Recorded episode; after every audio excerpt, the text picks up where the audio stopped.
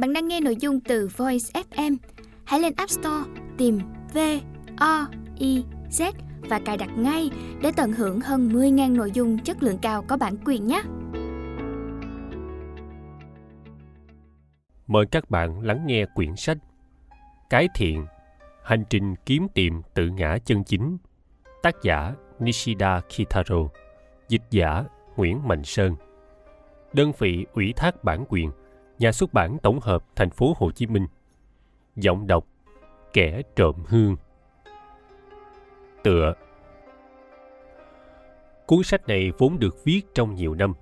Vào khoảng thời gian tôi giảng dạy ở trường Dashikoto Gakko, trường cao đẳng số 4 ở thành phố Kanazawa. Ban đầu, tôi dự định cuốn sách sẽ chú trọng luận bàn kỹ càng tỉ mỉ các vấn đề liên quan tới thực tại. Nhưng đến khi xuất bản do bệnh tật và nhiều việc bận rộn ngăn trở, khiến dự định ban đầu không thể thực hiện. Sau mấy năm trời, tư tưởng của bản thân cũng thay đổi nhiều, khiến tôi cảm thấy khó mà hoàn thiện được chí nguyện thuở ban đầu, nên mới quyết định đem diện mạo hiện tại của cuốn sách mà bạn đọc đang thấy cho xuất bản. Ban đầu cuốn sách này chỉ có hai phần là phần 2 và phần 3. Sau đó tôi viết thêm hai phần còn lại là phần 1 và phần 4. Phần 1 làm rõ tính chất của kinh nghiệm thuần túy. Đó là cội rễ tư tưởng của tôi. Nhưng với người mới đọc thì có thể bỏ qua phần này. Phần 2 bàn thuật tư tưởng triết học của tôi. Có thể nói đây là phần trọng yếu trong cuốn sách này. Phần 3, tôi vốn định lấy tư tưởng của phần 1 làm nền tảng để luận thuật về vấn đề cái thiện. Cũng có thể nó là luân lý học độc lập. Phần 4, tôi chia sẻ quan điểm của mình về vấn đề tôn giáo với suy nghĩ cho rằng nó là điểm kết thúc của triết học. Phần này được viết trong thời gian tôi bị bệnh, nên khó tránh được nhiều điểm bất toàn. Nhưng suy cho cùng, đó cũng là những điều tôi muốn nói. Sở dĩ tôi đặt tựa đề cho cuốn sách là Cái Thiện, là vì trong cuốn sách, dù quá nửa dung lượng sách nghiên cứu về triết học, nhưng vấn đề của nhân sinh sau rốt vẫn là trung tâm và điểm kết cuối cùng.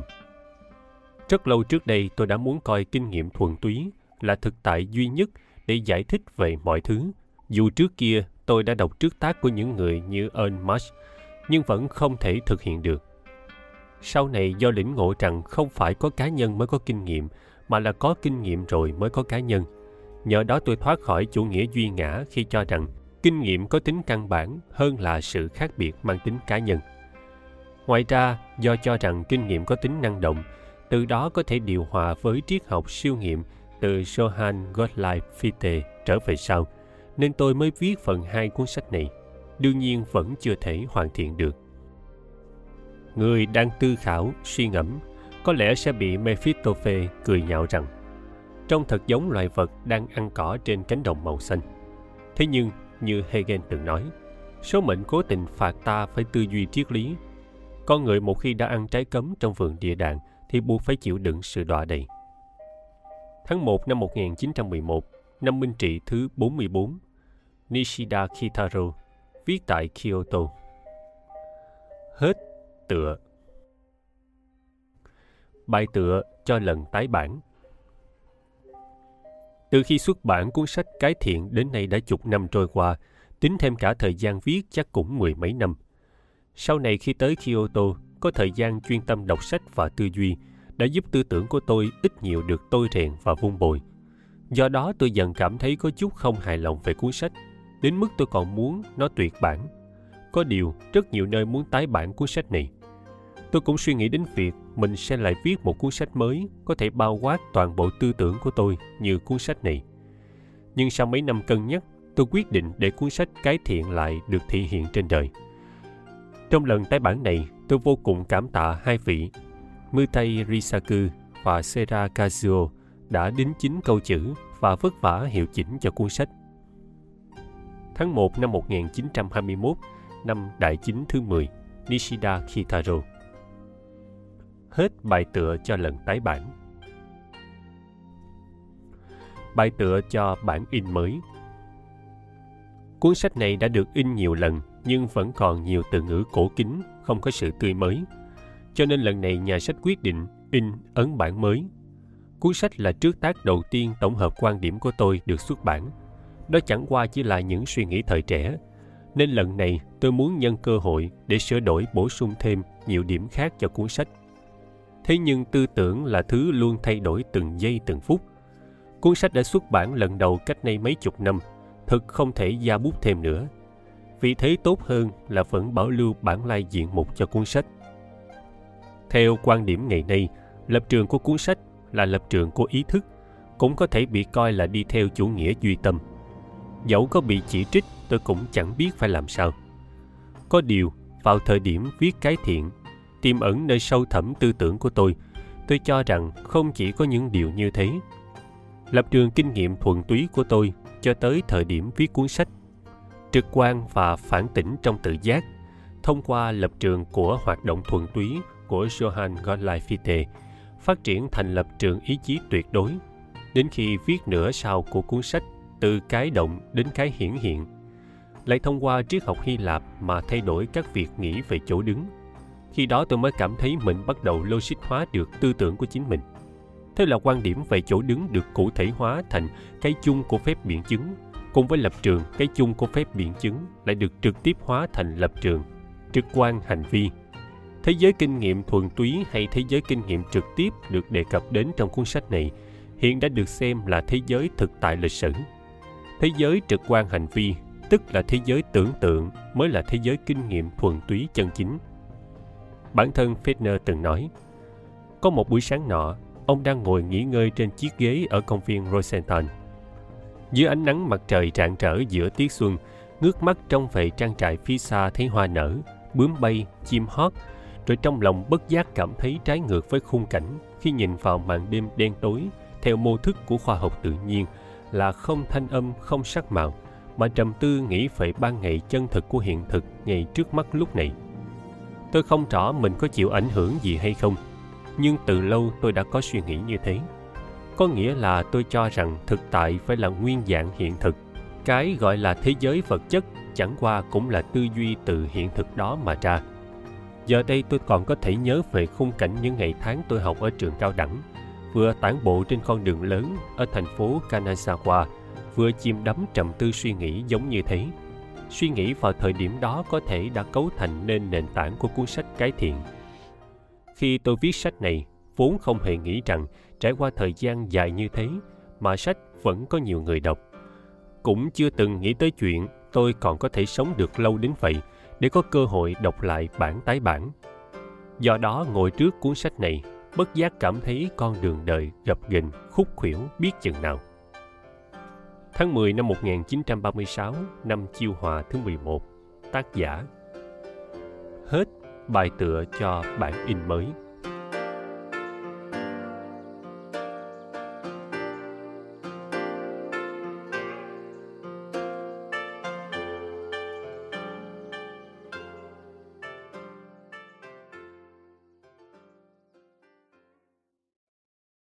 Bạn đang nghe sách nói tại Voice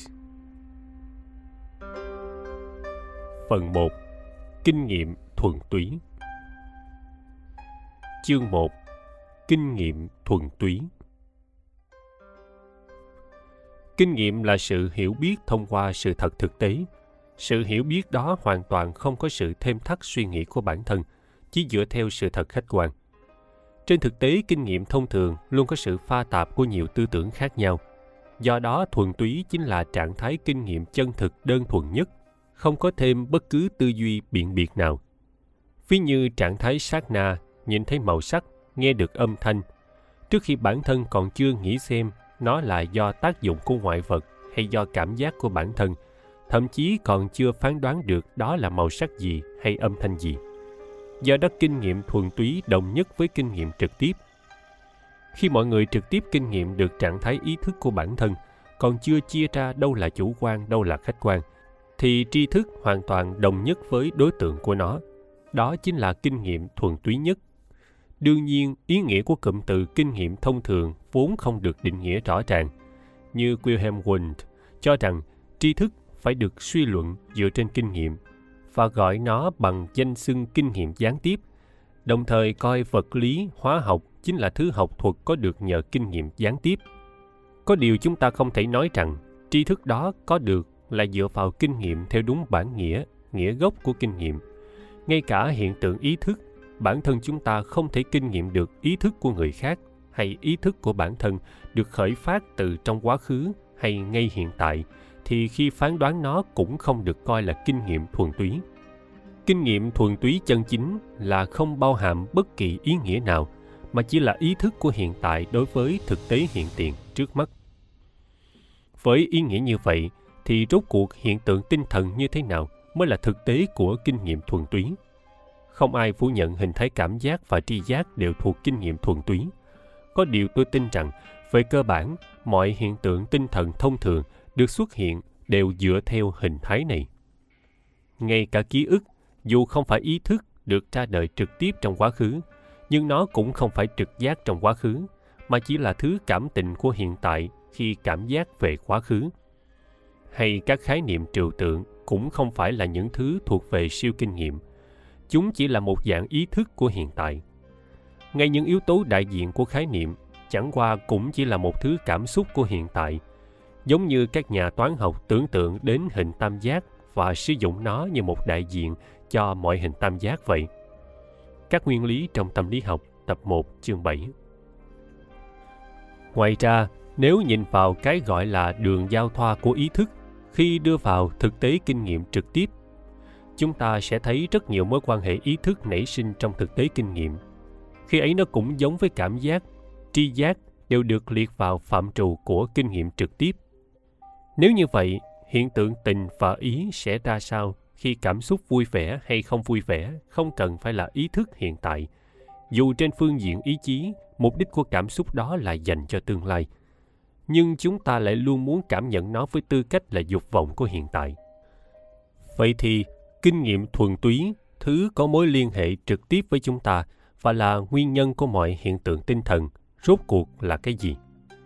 Tiếp theo đây chúng ta hãy tìm hiểu đôi chút về tính chất của nó. Nhưng trước tiên có một vấn đề nảy sinh, đó là suy cho cùng, kinh nghiệm thuần túy là đơn thuần hay phức tạp. Dù chúng ta nói kinh nghiệm thuần túy trực tiếp, nhưng nếu nhìn từ giác độ nó được cấu thành từ kinh nghiệm của quá khứ, hoặc từ giác độ sau đó có thể phân tích nó thành một nhân tố đơn nhất, thì có thể nói kinh nghiệm thuần túy là phức tạp. Nhưng dù kinh nghiệm thuần túy phức tạp đến đâu thì tại khoảnh khắc đó nó vẫn luôn là một sự thật đơn thuần. Ngay cả khi tái hiện ý thức của quá khứ, nó vẫn sẽ được thống nhất trong ý thức của hiện tại. Có điều, nó không thể đồng nhất với ý thức của quá khứ, mà trở thành một nhân tố mới và mang một ý nghĩa mới. Tương tự, khi phân tích ý thức của hiện tại, thì ý thức được phân tích đó không còn giống với ý thức của hiện tại. Và nếu nhìn từ phạm trù kinh nghiệm thuần túy, mọi thứ đều được phân loại thì trong mỗi một trường hợp nó là đơn thuần là độc sáng Vậy tiếp sau đó, việc tổng hợp kinh nghiệm thuần túy sẽ đạt đến mức độ nào? Kinh nghiệm thuần túy hiện tại không phải là hiện tại về mặt tư tưởng, không phải hiện tại đang tồn tại như nó vốn có, mà là khi chúng ta nghĩ về hiện tại. Hiện tại với tư cách là sự thật về mặt ý thức thì phải có sự liên tục về mặt thời gian. Tức là tiêu điểm của ý thức luôn luôn là hiện tại. Do đó, phạm vi kinh nghiệm thuần túy có sự tương hợp với phạm vi của việc ta tự chú ý tới. Tuy nhiên, tôi cho rằng phạm vi này không chịu sự bó buộc bởi sự chú ý đơn nhất. Chúng ta có thể hướng sự chú ý đến trạng thái chủ quan và khách quan, còn chưa phân định rõ, khi mà chưa có bất kỳ tư tưởng nào xen lấn vào. Đó hoàn toàn là perceptual change sự liên tục của tri giác ví như trường hợp người nào đó đang dốc hết sức bình sinh ngõ hậu leo lên được bờ sông hay vị nhạc sĩ đang chơi một bản nhạc rất điêu luyện. Ngoài ra, trạng thái tinh thần như thế này sẽ phải đi kèm với hành động mang tính bản năng của động vật. Trong hiện tượng tinh thần này, tri giác cần có sự thống nhất nghiêm ngặt và duy trì sự liên lạc thông suốt. Ý thức có thể lưu chuyển từ cái này sang cái khác, nhưng sự chú ý phải luôn được tập trung toàn bộ đến sự vật. Tác động của cái trước sẽ tự động tạo ra cái sau. Không hề có kẻ hở nào để tư duy có thể chen vào. So sánh điều này với tri giác nhất thời, ta sẽ thấy sự chú ý có lưu chuyển. Thời gian có phân biệt dài ngắn khác nhau. Nhưng về điểm chủ quan và khách quan hợp nhất trực tiếp thì hoàn toàn không có sự khác biệt. Đặc biệt, nếu cho rằng thực tế tri giác nhất thời được cấu thành từ việc kết hợp kinh nghiệm phức tạp, vậy thì cả hai phạm trù trên đều không có sự khác biệt về tính chất mà chỉ có sự chênh lệch về mức độ. Kinh nghiệm thuần túy không chỉ giới hạn ở trong cảm giác đơn nhất. Theo các nhà tâm lý học, ý nghĩa đầy đủ của cảm giác đơn nhất chính là thứ giả tưởng được tạo ra như là kết quả từ sự phân tích trên phương diện học thuật chứ không phải từ kinh nghiệm cụ thể trực tiếp trong thực tế sở dĩ kinh nghiệm thuần túy là trực tiếp và thuần túy là vì nó đơn nhất không thể phân tích và không phải ở trong khoảnh khắc nhất thời. Thay vào đó, nó có sự thống nhất chặt chẽ của ý thức cụ thể. Ý thức không phải được tạo nên từ sự kết hợp của những yếu tố tinh thần đơn nhất, giống như quan niệm của các nhà tâm lý học, mà chính nó tự tạo nên một hệ thống riêng. Giống như ý thức của đứa trẻ mới sinh là ý thức của sự thống nhất trong hỗn độn. Ngay cả sáng tối cũng chưa phân biệt được. Rồi từ đó, muôn vẻ của trạng thái ý thức được phân hóa và phát triển nhưng dù có phân hóa chia tách cẩn thận và tỉ mỉ đến thế nào, cũng không làm mất đi hình thái hệ thống căn bản của nó. Ý thức cụ thể trực tiếp của chúng ta luôn luôn được xuất hiện trong hình thái này. Ngay cả tri giác mang tính nhất thời, chắc chắn cũng không trái ngược với hình thái này. Ví như trường hợp chúng ta cho rằng mình nhìn lướt qua và tri giác được tổng thể sự vật. Nhưng nếu nghiên cứu kỹ càng cùng với sự chuyển động của cơ mắt sự chú ý cũng tự động dịch chuyển theo và cuối cùng nhận biết được tổng thể của sự vật đó. Từ đó để thấy, ý thức vốn là sự phát triển có hệ thống. Bởi sự thống nhất của nó là vô cùng chặt chẽ, nên trong lúc ý thức tự phát triển, chúng ta cũng không mất đi lập trường của kinh nghiệm thuần túy. Về điểm này, ngay cả trong phương diện kinh nghiệm tri giác hay kinh nghiệm biểu tượng đều giống nhau. Khi hệ thống biểu tượng tự phát triển toàn bộ hệ thống đó trở thành kinh nghiệm thuần túy. Giống như Goethe đã làm thơ bằng trực giác trong giấc mơ của mình, đó là một ví dụ. Hay có người cho rằng trong kinh nghiệm tri giác, sự chú ý bị chi phối bởi ngoại vật, cho nên có vẻ không thể nói rằng ý thức có sự thống nhất. Thế nhưng đằng sau hoạt động của tri giác vẫn cần có sự thống nhất của các loại vô thức thì chúng mới hoạt động được.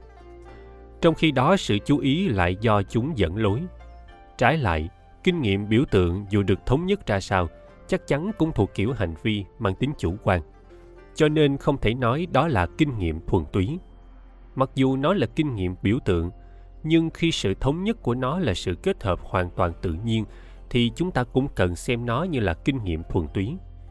Ví như trong giấc mơ, khi không có thứ gì từ bên ngoài có thể phá hoại được sự thống nhất của nó, thì nó hoàn toàn được hòa trộn với kinh nghiệm tri giác kinh nghiệm vốn không chia ra bên trong bên ngoài. Muốn nó trở nên thuần túy thì cần làm cho nó thống nhất, không phải ở sự khác biệt về chủng loại. Còn biểu tượng, khi nó có sự kết hợp chặt chẽ với cảm giác thì nó chính là một kinh nghiệm. Có điều khi nó tách khỏi sự thống nhất của hiện tại và nảy sinh mối liên hệ với ý thức khác, nó không còn là kinh nghiệm của hiện tại mà trở thành ý nghĩa. Ngoài ra, chỉ khi là biểu tượng nó mới được hòa trộn hoàn toàn với tri giác, giống như trạng thái ở trong giấc mơ. Sở dĩ cảm giác luôn được cho là kinh nghiệm có lẽ là bởi nó luôn là tiêu điểm của sự chú ý, là trung tâm của sự thống nhất. Hiện tại tôi muốn xác định ý nghĩa của sự thống nhất ý thức một cách chính xác và cụ thể hơn là việc làm rõ tính chất của kinh nghiệm thuần túy. Nói đến hệ thống ý thức, tức là ta đề cập tới sự thống nhất của các sự vật, giống như các vật chất hữu cơ thông thường khác nó được phân hóa rồi phát triển một cách tuần tự và được thực hiện một cách tổng thể. Trong ý thức, tác động thống nhất sẽ song hành với sự xuất hiện của một đầu mối ý thức đầu tiên, được xem như là khuynh hướng cảm xúc. Bởi nó đóng vai trò chỉ dẫn sự chú ý của chúng ta, và tác động này là vô thức khi sự thống nhất là nghiêm ngặt và nó không bị cản trở bởi điều gì khác. Nhưng trong trường hợp ngược lại, nó lại được biểu hiện bằng một biểu tượng khác trong ý thức và lập tức tách khỏi trạng thái kinh nghiệm thuần túy. Điều đó có nghĩa là trong khoảng thời gian tác động thống nhất hoạt động thì toàn bộ là hiện thực, là kinh nghiệm thuần túy. Còn ý thức chỉ là những xung động thông thường. Nếu nói theo quan điểm của ý chí luận, thì ý chí được xem là hình thức căn bản của ý thức. Như vậy, hình thức phát triển của ý thức theo nghĩa rộng cũng là hình thức phát triển của ý chí. Và khuynh hướng mang tính thống nhất kia phải làm mục đích của ý chí kinh nghiệm thuần túy sẽ không có bất kỳ kẽ hở nào giữa nguyện vọng của ý chí và việc thực hiện. Nó là trạng thái tự do nhất và sống động nhất. Đương nhiên, nếu nhìn từ giác độ ý chí mang tính chọn lựa, thì đó là trạng thái chịu sự chi phối của ý chí mang tính xung động. Trái lại là sự trói buộc ý chí. Nhưng vì ý chí mang tính chọn lựa là trạng thái ý chí đã mất đi sự tự do, cho nên sau khi nó được rèn giũa thì nó lại trở thành ý chí mang tính xung động. Bản chất của ý chí không phải là trạng thái mong cầu đối với tương lai, mà chỉ là hoạt động của hiện tại ở hiện tiền này mà thôi. Hành động được thực hiện cùng ý chí vốn không phải là một yếu tố của ý chí.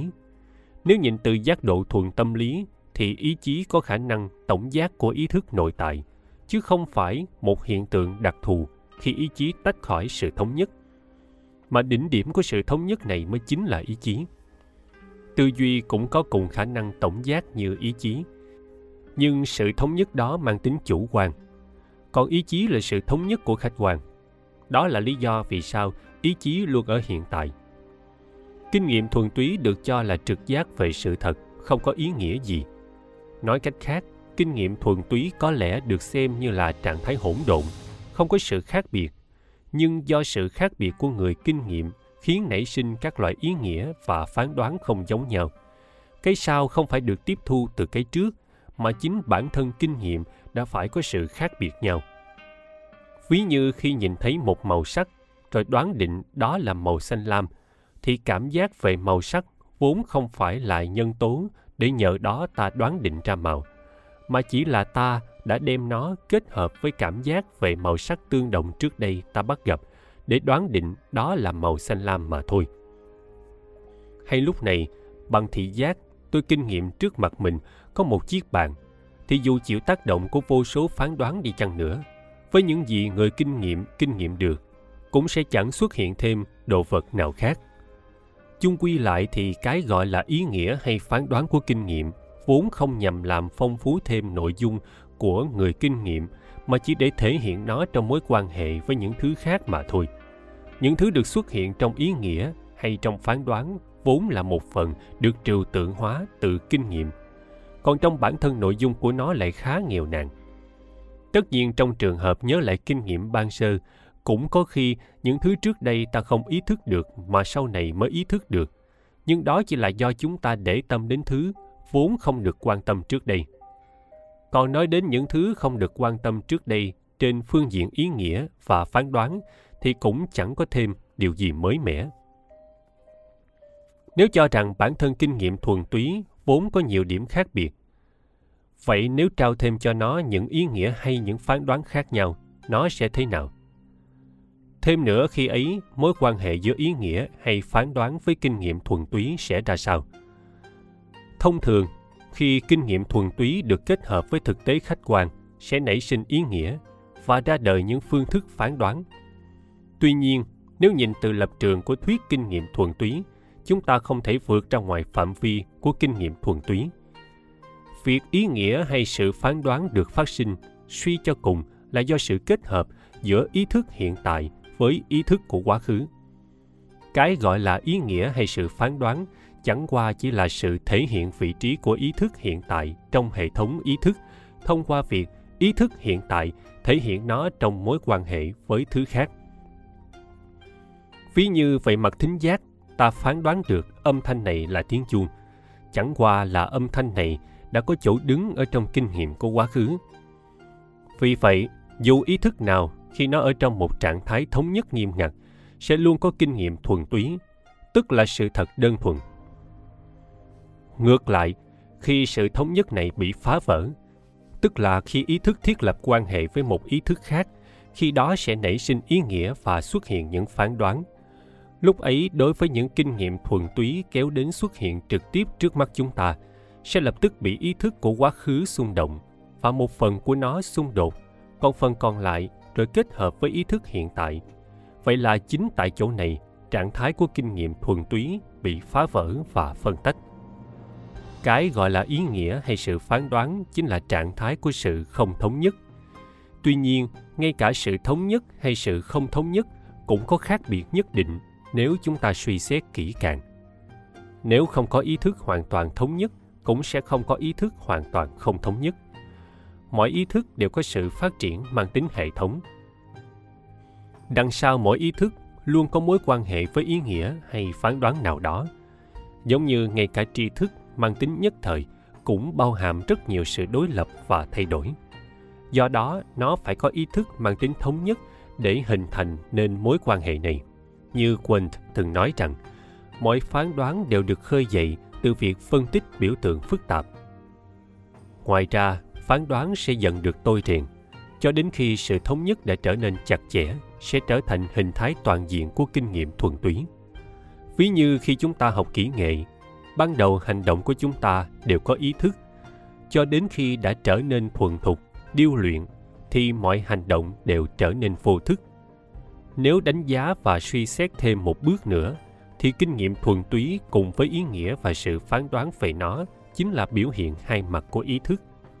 Hay nói cách khác, vấn đề này chỉ là sự khác biệt của góc nhìn về cùng một sự vật. Ý thức, một mặt có tính thống nhất mặt khác lại có sự phân hóa phát triển. Hơn nữa, như james đã nói về dòng ý thức ý thức không tồn tại ở nơi nó được hiển hiện, mà nó được bao hàm trong mối quan hệ với những thứ khác. Bất cứ khi nào chúng ta cũng có thể coi hiện tại là một phần của hệ thống lớn. Cái gọi là phân hóa phát triển chính là khả năng thống nhất lớn hơn nữa.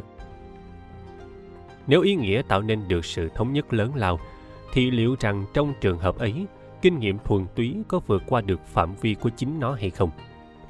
Ví như, khi ký ức liên hệ với quá khứ, ý chí liên hệ với tương lai, thì có thể cho rằng kinh nghiệm thuần túy vượt lên trên cả phạm vi của hiện tại hay không?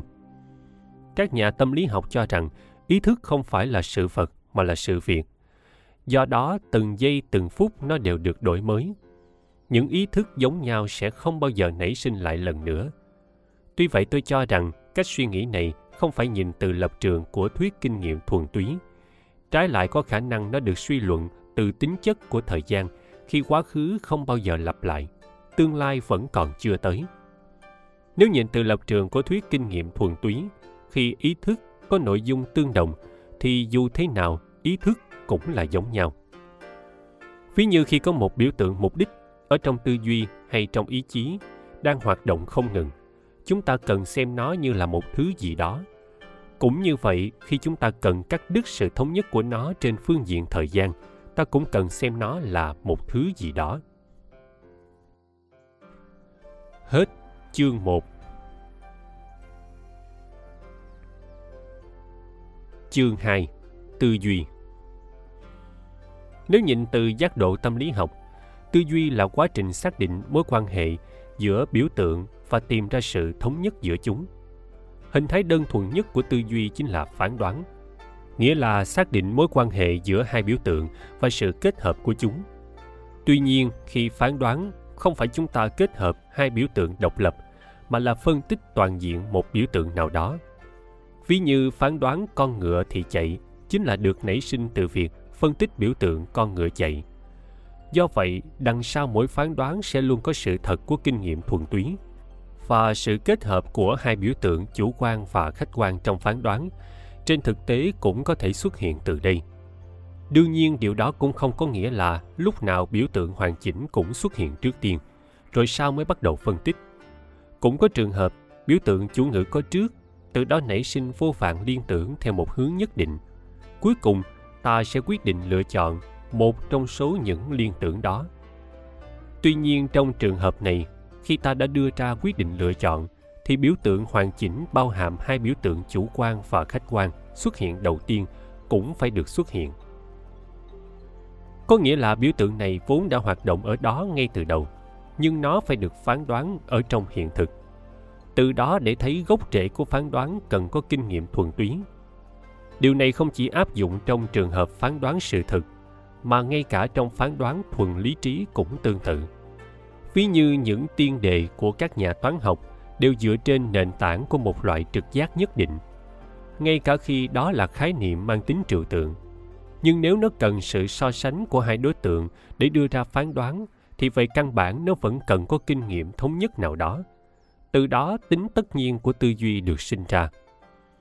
Cho nên, như đã nói ở trên, không chỉ trên phương diện tri giác, mà ngay ý thức về mối liên hệ nếu có thể định danh nó là kinh nghiệm, thì ngay trong phán đoán thuận lý trí cũng có thể tồn tại sự thật của kinh nghiệm thuần túy dù nhìn từ giác độ phán đoán được nảy sinh nhờ vào kết quả của suy luận, thì như Locke đã nói, nó cũng phải từng bước được chứng minh bằng trực giác trong tri thức mang tính luận chứng và nền tảng của một chuỗi các phán đoán liên tiếp phải luôn là sự thật của kinh nghiệm thuần túy.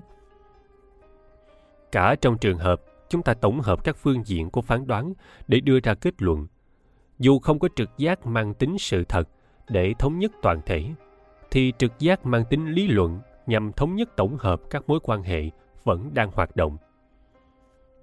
Cái gọi là ba quy luật của tư duy cũng chính là một loại trực giác nội tại – Ví như phải thông qua thời gian dài quan sát, người ta mới suy đoán được rằng trái đất đang chuyển động. Có nghĩa là sự suy đoán được đưa ra xuất phát từ phương pháp logic dựa trên nền tảng của một loại trực giác nào đó. Xưa nay, quan niệm truyền thống cho rằng tư duy và kinh nghiệm thuần túy vốn có vai trò tinh thần hoàn toàn khác biệt nhau. Thế nhưng nếu hiện tại chúng ta từ bỏ mọi sự độc đoán, trực tiếp suy xét, thì như trong tiểu luận của James có tựa đề thế giới kinh nghiệm thuần túy đã cho rằng khi đặt ý thức vào trong mối quan hệ với kinh nghiệm để đánh giá thì tác động của tư duy có thể được xem là một loại kinh nghiệm thuần túy. Tri giác cùng với tâm lượng, thứ được xem như là yếu tố của tư duy. Nếu nhìn từ bên ngoài, chúng ta có thể chia ra. Một là ngoại vật đóng vai trò nền tảng để kích thích thần kinh ngoại biên và hai là nền tảng kích thích lớp vỏ não. Còn nếu nhìn từ bên trong, chúng ta không thể đánh đồng tri giác thông thường với tâm tượng được tuy vậy nếu xét theo hướng thuần tâm lý rất khó để cho rằng bất cứ ở đâu chúng cũng tồn tại sự khác biệt hết sức rõ rệt chung quy lại chúng dựa vào sự khác nhau về cường độ sự dị biệt trong mối quan hệ với những yếu tố bên ngoài mà kéo đến không có sự khu biệt mang tính tuyệt đối sự khu biệt này vốn không tồn tại trong ý thức nguyên sơ mà chỉ được nảy sinh trong vô vàn các mối quan hệ. Vả lại, hoặc nhìn chúng ta sẽ cho rằng tri giác là quá trình đơn nhất, còn tư duy là quá trình phức tạp. Thế nhưng cái gọi là tri giác chưa chắc đã là đơn nhất, mà nó đóng vai trò cấu thành. Nếu chúng ta nhìn tư duy từ phương diện thống nhất, thì nó cũng là một kiểu vai trò, hoặc có thể xem nó như là sự phát triển của thể thống nhất nào đó.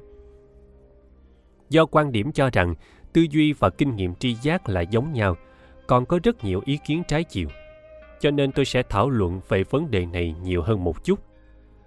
Thông thường mọi người cho rằng kinh nghiệm tri giác là bị động, tác động của nó là hoàn toàn vô thức. Trong khi đó, tư duy hoàn toàn trái ngược. Nó là chủ động và tác động của nó, hoàn toàn là có ý thức. Tuy vậy, sự khu biệt rõ ràng như vậy nằm ở đâu? Với tư duy, khi tự do hoạt động và phát triển, dường như nó được xúc tiến dưới sự chú ý mang tính vô thức chỉ trong trường hợp nó đang tiến hành, nhưng rồi bị ngăn trở, nó mới trở nên có ý thức. Thứ có khả năng khiến tư duy hoạt động không phải là do tác động tùy ý của chúng ta, mà là bởi sự phát triển của chính bản thân tư duy. Khi chúng ta hoàn toàn từ bỏ bản thân và đối tượng của tư duy trở nên thuận nhất với vấn đề, hay thỏa đáng hơn khi ta nói rằng, thời điểm bản thân ta hoàn toàn biến mất trong đối tượng của tư duy chúng ta mới bắt đầu nhìn thấy hoạt động của tư duy. Tư duy có quy luật của riêng nó, và nó tự hoạt động theo quy luật đó, chứ không hề đi theo ý chí của chúng ta. Khi chúng ta cho rằng đối tượng trở nên thuần nhất, tức là nói sự chú ý tập trung lên đối tượng là có ý thức, điều này hoàn toàn có khả năng. Thế nhưng về điểm này tôi cho rằng tri giác cũng giống như vậy khi chúng ta muốn nhìn vào sự vật nào đó, chúng ta có thể tự do tập trung sự chú ý vào đó. Đương nhiên, trong tư duy, sự thống nhất của nó rộng lớn hơn sự thống nhất của tri giác. Vì sự thay đổi của nó có thể được đánh giá như là có ý thức, mặc cho trước đó nó có thể coi. Điểm ấy là đặc trưng của nó. Nhưng nếu đánh giá một cách chặt chẽ thì sự khu biệt này cũng mang tính tương đối. Trong tư duy khoảnh khắc chuyển dịch từ biểu tượng này sang biểu tượng khác là vô thức, thì tác động thống nhất của nó vào thời điểm nó hoạt động trong hiện thực cũng phải là vô thức. Khi ý thức được tư duy như là đối tượng, thì tác động của tư duy khi ấy đã thuộc về quá khứ. Tuy vai trò thống nhất của tư duy hoàn toàn nằm ngoài ý chí, thế nhưng khi chúng ta suy xét về một vấn đề nào đó, sẽ có muôn vàng phương hướng khác nhau, và việc giữ lại hay bỏ đi được cho là hoàn toàn tự do. Có điều hiện tượng này không phải không tồn tại trong tri giác. Tri giác lại phức tạp hơn một chút. Bởi sự chú ý, dù hướng theo hướng nào cũng là tự do. Ví như khi chúng ta ngắm một bức tranh, chúng ta có thể chú ý đến đường nét của bức tranh, cũng có thể quan tâm đến màu sắc của bức tranh. Ngoài ra, trong tri giác, chúng ta được hoạt động ở bên ngoài. Còn trong tư duy, chúng ta hoạt động ở bên trong nhưng sự khu biệt bên trong và bên ngoài chẳng qua cũng mang tính tương đối. Tuy nhiên, vị biểu tượng được coi là nguyên liệu cho tư duy tương đối, dễ biến động và khá tự do, cho nên chúng ta mới có thể thấy được như thế. Tiếp đó, mọi người thường cho rằng tri giác là ý thức trong hiện thực mang tính cụ thể, còn tư duy là ý thức trong mối liên hệ mang tính trừu tượng. Dường như hai khái niệm này hoàn toàn khác nhau có điều chúng ta không thể ý thức được cái gọi là mối liên hệ mang tính trừu tượng thuần túy. Bởi sự vận hành của tư duy vốn được xúc tiến thông qua biểu tượng mang tính cụ thể, không có biểu tượng thì tư duy không được thành lập. Ví như để chứng minh tổng các gốc của mọi hình tam giác là gốc biệt, thì chúng ta phải mượn một biểu tượng hình tam giác đặc thù nào đó. Tư duy không tách rời biểu tượng để ý thức độc lập mà nó là một hiện tượng đi song hành với biểu tượng. Go từng nói rằng, mối quan hệ giữa biểu tượng và ý nghĩa của nó sẽ đồng nhất với mối quan hệ giữa sự kích thích và phản ứng của nó. Tư duy là phản ứng của ý thức đối với biểu tượng, còn biểu tượng là đầu mối của tư duy. Tư duy và biểu tượng không phải hai thứ khác nhau. Dẫu thế nào đi chăng nữa, biểu tượng cũng không thể đứng độc lập nó luôn cần được xuất hiện trong mối quan hệ nào đó với ý thức. Và trong phương diện này, nó là ý thức về mối liên hệ trong tư duy. Chúng tôi cho rằng tư duy thuần túy chẳng qua cũng chỉ được thể hiện rõ trong phương diện này mà thôi. Nếu chúng ta đánh giá về mối quan hệ giữa biểu tượng và tư duy theo cách như thế, phải chăng trong tri giác không có phương diện tư duy như vậy? Chắc chắn là không phải như thế. Giống như mọi hiện tượng ý thức tri giác cũng là một kiểu tác động mang tính hệ thống. Vả lại trong tri giác thì phản ứng đó được thể hiện rõ rệt. Nó được biểu hiện là ý chí, là động tác. Nhưng trong biểu tượng, nó chỉ dừng lại ở mối quan hệ bên trong, như là tư duy đơn thuần. Vì vậy, trên thực tế, ý thức có sự khác biệt với tri giác và biểu tượng. Nhưng không khác so với cụ thể và trừu tượng. Tư duy chính là ý thức về sự thật giữa những biểu tượng còn sự khác biệt giữa tri giác và biểu tượng, giống như đã nói ở trước, đứng từ lập trường kinh nghiệm thuần túy chặt chẽ là không hề tồn tại. Trên đây là đứng từ lập trường tâm lý học để bàn về việc tư duy và kinh nghiệm thuần túy là cùng một loại. Thế nhưng tư duy không phải sự thật trên khía cạnh ý thức cá nhân đơn thuần, mà nó mang cả ý nghĩa khách quan. Đặc tính của tư duy được biểu hiện ở chân lý trong trường hợp bản thân kinh nghiệm thuần túy trực giác được hiện tượng ý thức của bản thân, dẫu nó không chia ra thật giả, nhưng trong tư duy vẫn có thể chia ra thật giả. Để làm sáng rõ điểm này, chúng ta cần luận bàn một cách chi tiết về ý nghĩa của khách quan, thực tại và chân lý. Nhưng nếu nhìn theo hướng đánh giá phê bình một cách kịch liệt, tôi cho rằng không có thực tại ở bên ngoài sự thật kinh nghiệm thuần túy tính chất của nó cũng có thể được giải thích từ khía cạnh tâm lý. Như trên tôi đã trình bày, ý nghĩa của ý thức vốn được nảy sinh từ mối quan hệ với những cái khác. Nói cách khác, nó được quyết định bởi hệ thống thâm nhập vào ý thức đó. Ngay cả ý thức giống nhau cũng sẽ nảy sinh vô vàn ý nghĩa từ sự khác biệt của hệ thống thâm nhập này. Ví như, ý thức hay là biểu tượng ý nghĩa, khi nhìn nó như là chẳng có mối quan hệ nào với cái khác thì nó là sự thật của kinh nghiệm thuần túy đơn thuần, mà không có bất kỳ ý nghĩa nào. Trái lại, khi đặt nó trong mối quan hệ với tri giác nào đó, thì nó trở thành ý thức của sự thật. Còn nếu nhìn từ hệ thống ý thức của nó hay nó trong tương quan liên hệ với sự vật khác, thì nó có ý nghĩa. Có điều trong đa số trường hợp, ý nghĩa đó là vô thức. Như vậy, làm sao để biết tư tưởng nào là chân thật, tư tưởng nào là giả dối? Chúng ta luôn tin rằng yếu tố có sức ảnh hưởng nhất trong hệ thống ý thức, tức là hệ thống rộng lớn nhất và sâu sắc nhất, chính là thực tại khách quan. Và cho rằng nó là chân lý khi nó phù hợp với thực tại khách quan. Còn ngược lại khi nó xung đột với thực tại khách quan thì nó là giả dối.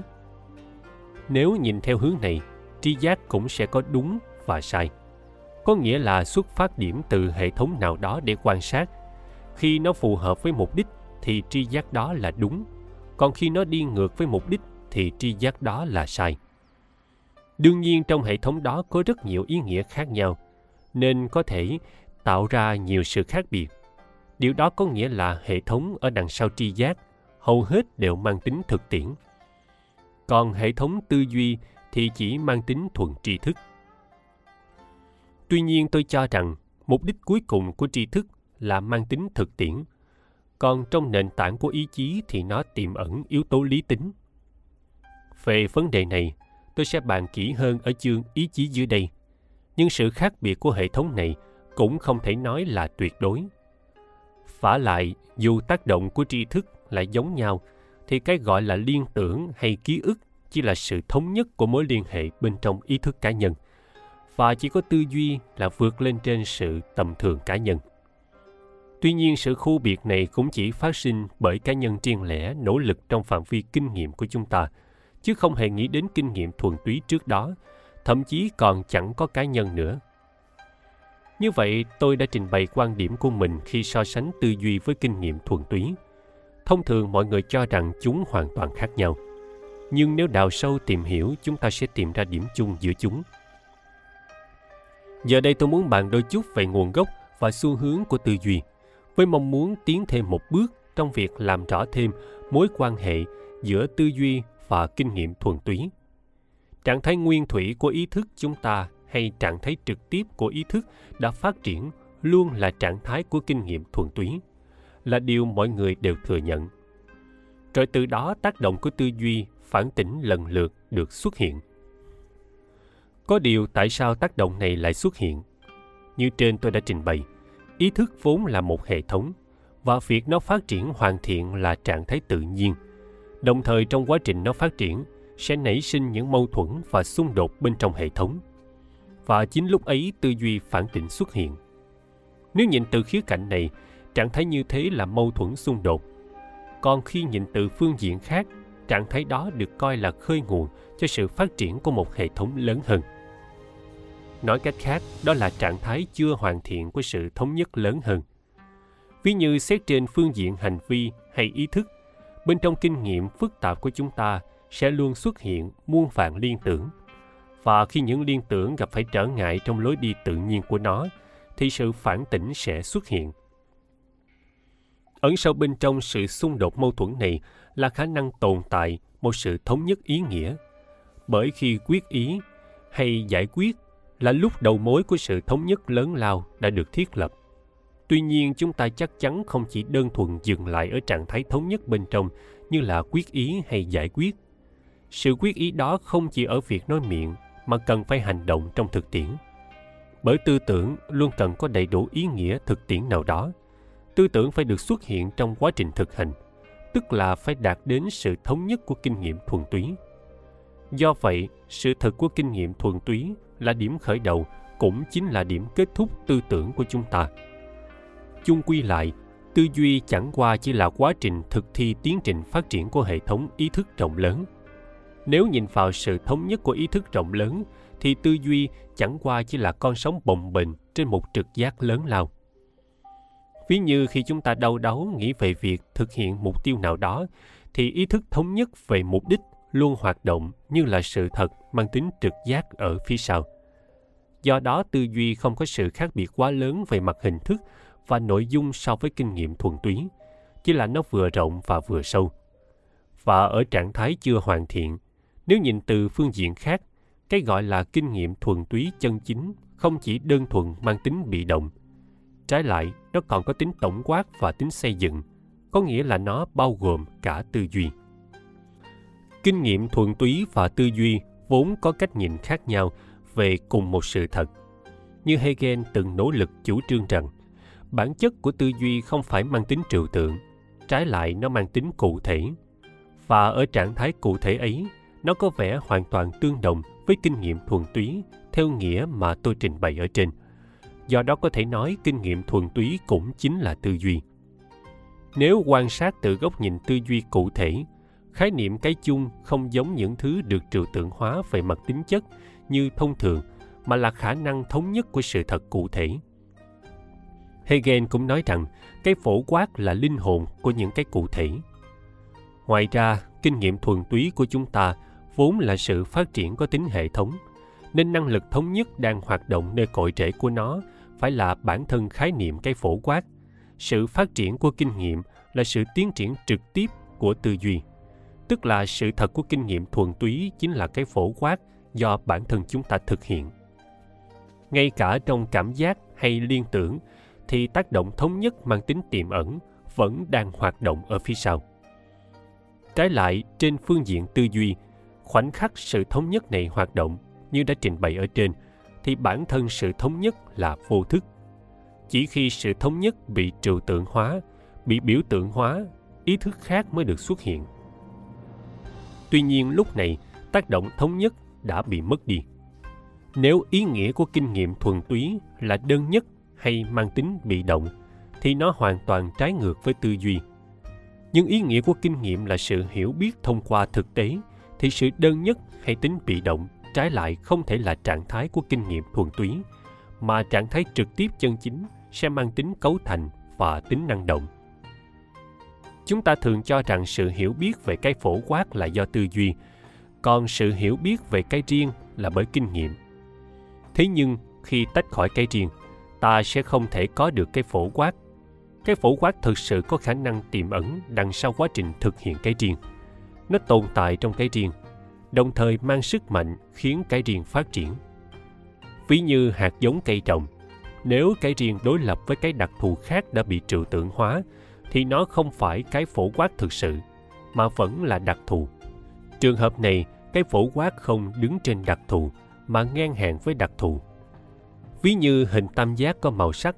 Nếu nhìn từ giác độ hình tam giác, thì màu sắc sẽ là đặc thù. Nhưng nếu nhìn từ giác độ màu sắc, thì ba góc chính là đặc thù. Như vậy, nếu cái phổ quát trừu tượng không đủ sức nặng, thì không thể trở thành cơ sở cho suy đoán và tổng hợp do đó cái phổ quát thực sự là nền tảng của thống nhất trong hoạt động của tư duy, phải mang khả năng tiềm ẩn, giúp đồng nhất cách thức thực hiện của cái riêng với nội dung của nó. Sự khác biệt chỉ phát sinh khi cái riêng là hàm ẩn hoặc hiển hiện. Cái riêng bị giới hạn bởi cái phổ quát, từ giác độ đó để bàn về mối quan hệ giữa cái phổ quát và cái riêng thì trên phương diện logic, nó không có sự khác biệt với tư duy và kinh nghiệm kinh nghiệm riêng trong hiện tại mà chúng ta nói. Trên thực tế có thể là cái đang phát triển, cũng tức là nó đang ở dạng tiềm ẩn, bị giới hạn rất chặt chẽ.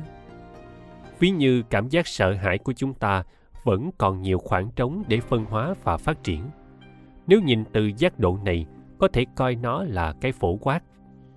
Ngược lại, dù là cái phổ quát, nhưng nếu chỉ nhìn vào sự phát triển của nó trong một trường hợp được xác định trước có thể nói nó là cái riêng thông thường, chỉ có những cái bị giới hạn bởi không gian, thời gian mới được gọi là cái riêng có điều, giới hạn này chỉ là bên ngoài, còn cái riêng thực sự, nội dung của nó cũng phải là riêng biệt tức là cần có đặc điểm nào đó mang tính duy nhất.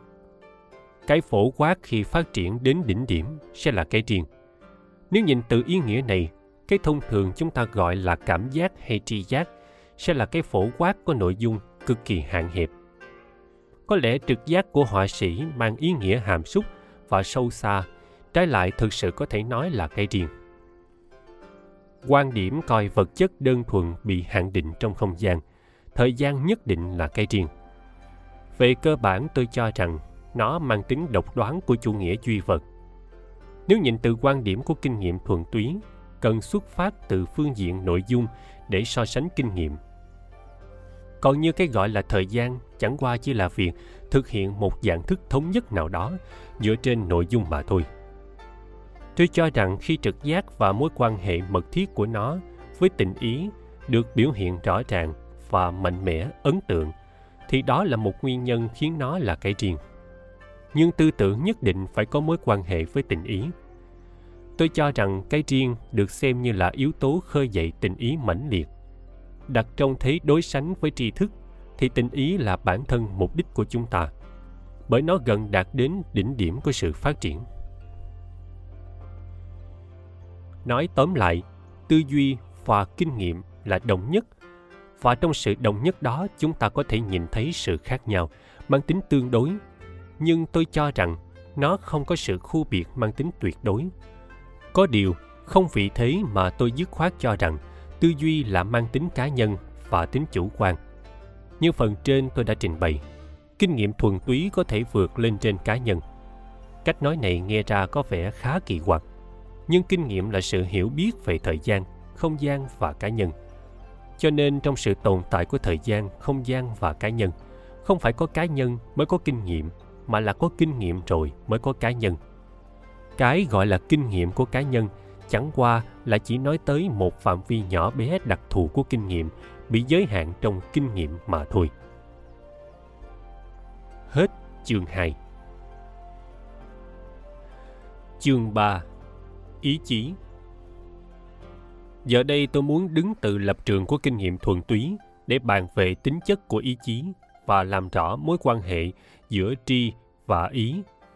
Trong nhiều trường hợp, ý chí là mục đích của hành động, có kèm theo cả hành động. Ý chí là hiện tượng tinh thần. Nó có sự khu biệt với hành động tự nhiên của ngoại giới. Hành động không nhất thiết phải là điều kiện quan trọng của ý chí, mặc cho vì tình huống nào đó của ngoại giới làm cho hành động không phát sinh, thì ý chí vẫn là ý chí. Các nhà tâm lý học cho rằng, khi chúng ta muốn ý chí vận động, chỉ cần nhớ về ký ức trong quá khứ là đủ. Có nghĩa là chúng ta chỉ cần hướng sự chú ý vào đó. Khi ấy bản thân sự vận động sẽ tự khắc bám theo. Phả lại bản thân sự vận động này, nếu nhìn từ giác độ kinh nghiệm thuần túy, chẳng qua chỉ là sự vận động liên tục của cảm giác. Khi quan sát trực tiếp, cái gọi là mục đích của mọi ý chí vẫn là sự thật nằm trong ý thức. Chúng ta luôn coi trạng thái bình thường của bản thân là ý chí, còn ý chí vốn không có sự khu biệt bên trong và bên ngoài nói đến ý chí, cơ hồ người ta đều cho rằng nó mang một lực, sức mạnh đặc biệt nào đó. Kỳ thực, ý chí chẳng qua chỉ là kinh nghiệm di chuyển từ một tâm tượng này đến một tâm tượng khác. Cái gọi là ý chí về việc nào đó, tức là hướng toàn bộ sự chú ý vào việc đó mà thôi. Điều này có thể thấy rõ ràng nhất trong những hành vi mang tính vô ý. Ngay cả trong trường hợp sự vận động liên tục của tri giác như đã trình bày thì việc dịch chuyển sự chú ý và sự tiến tới của ý chí là hoàn toàn thống nhất. Đương nhiên, trạng thái của sự chú ý không bị hạn chế ở trong trường hợp của ý chí. Phạm vi đó là rất rộng. Thế nhưng thông thường, ý chí là trạng thái chú ý tới hệ thống biểu tượng vận động. Nói cách khác, hệ thống này chiếm lĩnh ý thức và trong trường hợp chúng ta đã trở nên thuần nhất với hệ thống này. Đôi khi có người cho rằng việc chỉ chú ý vào một biểu tượng nào đó và coi nó là mục đích của ý chí có vẻ là hai chuyện khác nhau. Nhưng đó là sự khác biệt của hệ thống mà biểu tượng đó thuộc về. Mọi ý thức đều có tính hệ thống, biểu tượng chắc chắn cũng không tự đơn độc sinh ra, mà phải phụ thuộc vào hệ thống nào đó.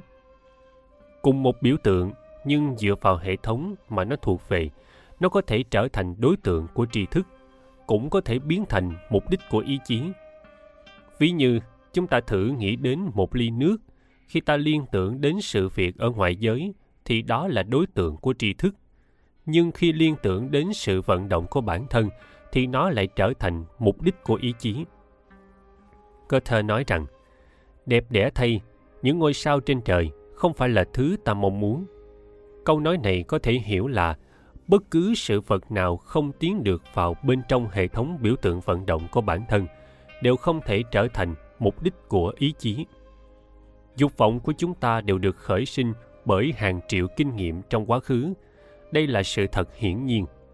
Đặc trưng của dục vọng là cảm tình mãnh liệt, vốn được nảy sinh dựa trên hệ thống biểu tượng vận động, là bản năng sống mãnh liệt nhất đối với chúng ta và cảm giác lo lắng chỉ được toát ra cùng với cảm giác của gân cốt khi vận động mà thôi.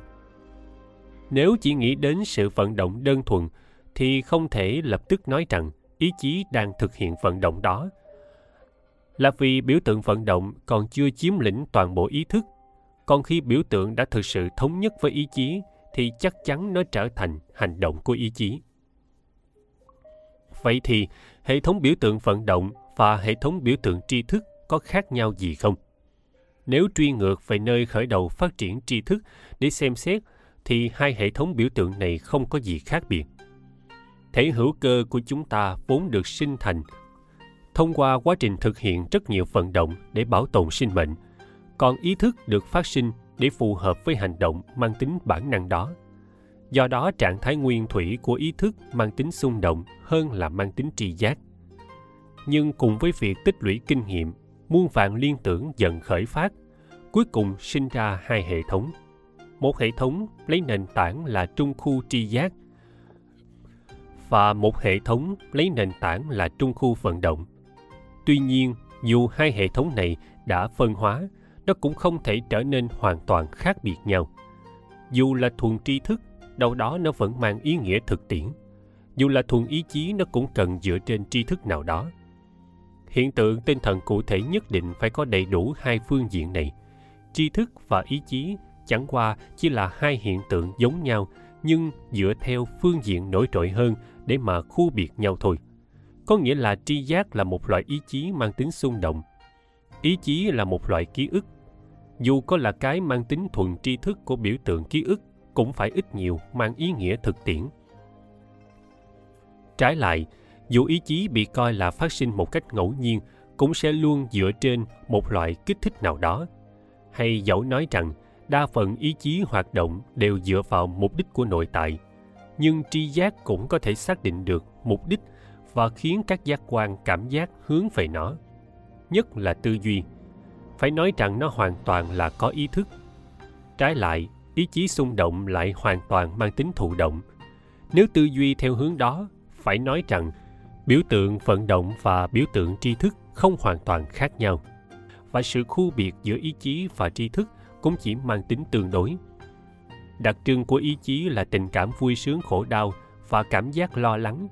Dẫu đặc trưng đó ở mức độ rất nhẹ, nhưng nhất định nó phải đi kèm với tác động mang tính tri thức. Nếu nhìn một cách chủ quan, tri thức cũng có thể nhìn thấy sự phát triển của tiềm lực bên trong, hay như trình bày ở trên ý chí hay tri thức đều có thể được coi như là sự phát triển hệ thống của cái nào đó tiềm ẩn bên trong. Đương nhiên, nếu nhìn theo hướng chia tách ra chủ quan và khách quan, cũng sẽ nảy sinh sự khu biệt như vậy. Trong phương diện tri thức, chúng ta khiến chủ quan phải phục tùng khách quan. Nhưng trong phương diện ý chí, chúng ta lại khiến khách quan phải phục tùng chủ quan. Bàn luận rõ thêm về điểm này, tôi cho rằng cần phải làm sáng tỏ tính chất của chủ quan và khách quan và mối quan hệ giữa chúng. Và ở đây tôi cũng cho rằng có tồn tại điểm chung giữa tri tri thức và ý ý chí. Trong sự tác động mang tính tri thức, trước tiên chúng ta luôn đặt ra một giả định, sau đó đối chiếu nó với sự thực để quan sát. Dù nghiên cứu có tính kinh nghiệm đến đâu, chắc chắn trước tiên phải có giả định, mà giả định này khi thống nhất với cái gọi là khách quan thì tôi tin rằng nó là chân lý, tức là đã nhận thức được chân lý. Ngay cả trên phương diện hành động mang tính ý chí, dù ta có một mong muốn nhưng không có nghĩa là hành động sẽ lập tức trở thành ý chí, mà ta phải soi xét ý chí trong sự thực khách quan. Khi thấy nó thỏa đáng, biết là nó có thể, lúc ấy mới bắt đầu chuyển sang thực thi trong thực tế. Trong trường hợp trước, chúng ta hoàn toàn khiến chủ quan phải phục tùng khách quan nhưng ở trường hợp sau, liệu có thể khiến khách quan phục tùng chủ quan hay không? Dục vọng chỉ có thể được thỏa mãn khi nó phù hợp với khách quan. Còn ý chí càng rời xa khách quan thì càng vô hiệu. Còn càng gần khách quan thì càng hữu hiệu. Trong trường hợp chúng ta thực hành mục đích tối cao xa rời khỏi hiện thực, thì cần suy xét đến rất nhiều phương pháp. Và việc áp dụng những phương pháp này phải tuần tự từng bước việc suy xét đến những phương pháp này chính là kiếm tìm sự điều hòa với khách quan, cũng tức là phục tùng khách quan. Nếu sau rốt vẫn không nghĩ ra được phương pháp, thì ta chỉ còn cách thay đổi bản thân mục đích. Trái lại, khi mục đích đã rất gần hiện thực, giống như những hành vi ăn uống, ngủ nghỉ đã thành thói quen, dục vọng sẽ lập tức trỗi dậy khuấy động. Trong trường hợp này, hoạt động không phải đến từ chủ quan mà ngược lại có thể thấy nó đến từ khách quan. Từ đó để thấy, trong phương diện ý chí, không thể nói rằng khách quan hoàn toàn phục tùng chủ quan. Hay trong phương diện tri thức cũng chẳng thể bảo rằng chủ quan phải phục tùng khách quan. Khi tư tưởng của bản thân trở thành chân lý khách quan, tức là ta nhận thức được rằng thực tại có quy luật của thực tại và ta phải hoạt động theo đúng quy luật này. Phải chăng có thể nói rằng lý tưởng của ta đã được thực hiện. Tư duy cũng là một kiểu tác động tổng giác, là ý chí bên trong nội tại có nền tảng từ nguyện vọng mang tính tri thức. Vậy phải chăng vì chúng ta đạt được mục đích tư duy, chính là chúng ta đang thực hiện một loại ý chí? Điểm khác biệt giữa tư duy và ý chí chính là một đằng dựa theo lý tưởng của bản thân để thay đổi sự thật khách quan, đằng kia lại dựa theo sự thật khách quan đặng thay đổi lý tưởng của bản thân có thể nói một đằng là tạo tác, còn một đằng là phát hiện.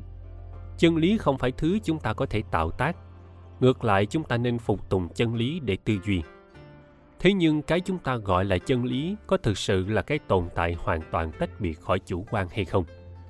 Nếu nhìn nhận từ lập trường của kinh nghiệm thuần túy, thì không có cái gọi là khách quan tách biệt khỏi chủ quan. Chân lý là cái thống nhất sự thực kinh nghiệm của chúng ta. Hệ thống biểu tượng có tính tổng quát và có sức nặng nhất chính là chân lý khách quan. Nhận thức chân lý hay phục tùng chân lý chính là việc thống nhất kinh nghiệm của chúng ta, cũng tức là đi từ sự thống nhất nhỏ tiến dần đến sự thống nhất lớn. Câu chuyện ở đây là nếu trong bản thân tự ngã chân chính của chúng ta có tồn tại tác động thống nhất này, vậy thì cái gọi là nhận thức chân lý chính là phục tùng tự ngã to lớn, cũng tức là thực hiện tự ngã to lớn cùng với việc tri thức, ngày một trở nên cao siêu và huyền diệu. Phạm vi hoạt động của bản thân chúng ta cũng ngày càng rộng lớn. Vì thế, ngay cả những cái phi tự ngã cũng dần dần thâu nhập vào hệ thống của bản thân chúng ta. Bởi chúng ta luôn coi nguyện vọng cá nhân là trung tâm để mà suy nghĩ. Cho nên, cảm giác trên phương diện tri thức dường như bị cho là mang tính bị động. Nhưng nếu thay đổi trung tâm ý thức thì khi đặt nó vào trong cái gọi là nguyện vọng mang tính lý trí, chúng ta sẽ trở nên năng động trong tri thức. Điều đó cũng giống như spinoza từng nói, tri thức chính là sức mạnh. Chúng ta luôn tin rằng, việc khơi dậy những biểu tượng vận động trong quá khứ có thể giúp thân thể người ta hoạt động một cách tự do. Thế nhưng thân thể của chúng ta cũng là vật thể.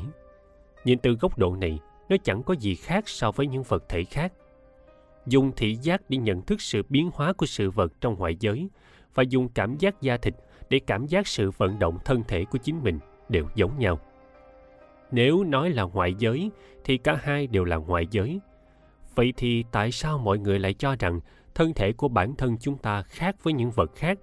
Chỉ có thân thể của bản thân mới có thể chi phối sự tự do của chính chúng ta. Chúng ta thường nói đến biểu tượng vận động trên phương diện nào đó, nó là tâm tượng của chúng ta.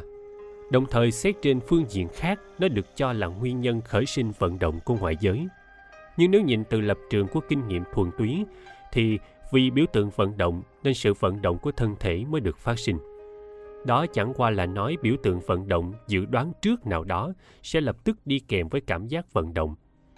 Về điểm này nó giống với việc mọi thay đổi của ngoại giới được dự đoán từ trước sẽ được thực hiện tôi cho rằng trên thực tế, trong trạng thái ý thức nguyên thủy, sự vận động của thân thể chúng ta là giống với sự vận động của ngoại vật, chỉ là cùng với sự phát triển của kinh nghiệm. Hai vận động này mới bị phân chia. Có nghĩa là cái nảy sinh dưới muôn vàn điều kiện trói buộc sẽ bị coi là sự thay đổi của ngoại giới. Còn cái nảy sinh lập tức cùng biểu tượng mang tính dự đoán trước được cho là vận động của tự ngã có điều do sự khu biệt này vốn không mang tính tuyệt đối, cho nên dù là vận động của tự ngã, cái có đôi chút phức tạp, chẳng qua cũng đi theo biểu tượng mang tính dự đoán từ trước mà thôi. Trong trường hợp này, tác động của ý chí rất gần với tác động của tri thức. Chung quy lại, sự thay đổi của ngoại giới trên thực tế cũng chính là sự thay đổi trong kinh nghiệm thuần túy, tức lĩnh vực ý thức của chúng ta. Phả lại việc có hay không điều kiện trói buộc cũng chỉ là chuyện khác biệt về mức độ. Vậy thì, việc thực hiện dựa theo tri thức và thực hiện dựa trên ý chí, suy cho cùng là giống nhau về tính chất. Có người nói rằng, trên phương diện vận động mang tính ý chí thì biểu tượng dự đoán trước không phải chỉ đơn thuần có trước sự vận động mang tính ý chí, mà bản thân nó lập tức trở thành nguyên nhân của vận động. Thế nhưng xét trong phương diện sự thay đổi của ngoại giới có lẽ biểu tượng dự đoán trước mang tính tri thức không thể trở thành nguyên nhân của sự thay đổi. Thế nhưng xưa nay nhân quả vốn mang tính liên tục bất biến của hiện tượng ý thức. Giả như rời khỏi ý thức và hoàn toàn trở thành sự vật độc lập ở ngoại giới, thì ngay cả trong phương diện ý chí cũng không thể nói rằng biểu tượng dự đoán trước có tính ý thức trở thành nguyên nhân vận động trong ngoại giới.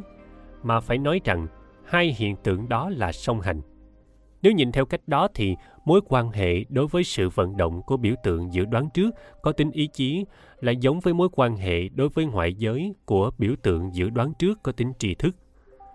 Thực tế, biểu tượng dự đoán trước có tính ý chí với sự vận động của thân thể chắc chắn không phải là song hành, mà chúng chỉ song hành dưới điều kiện trói buộc nào đó.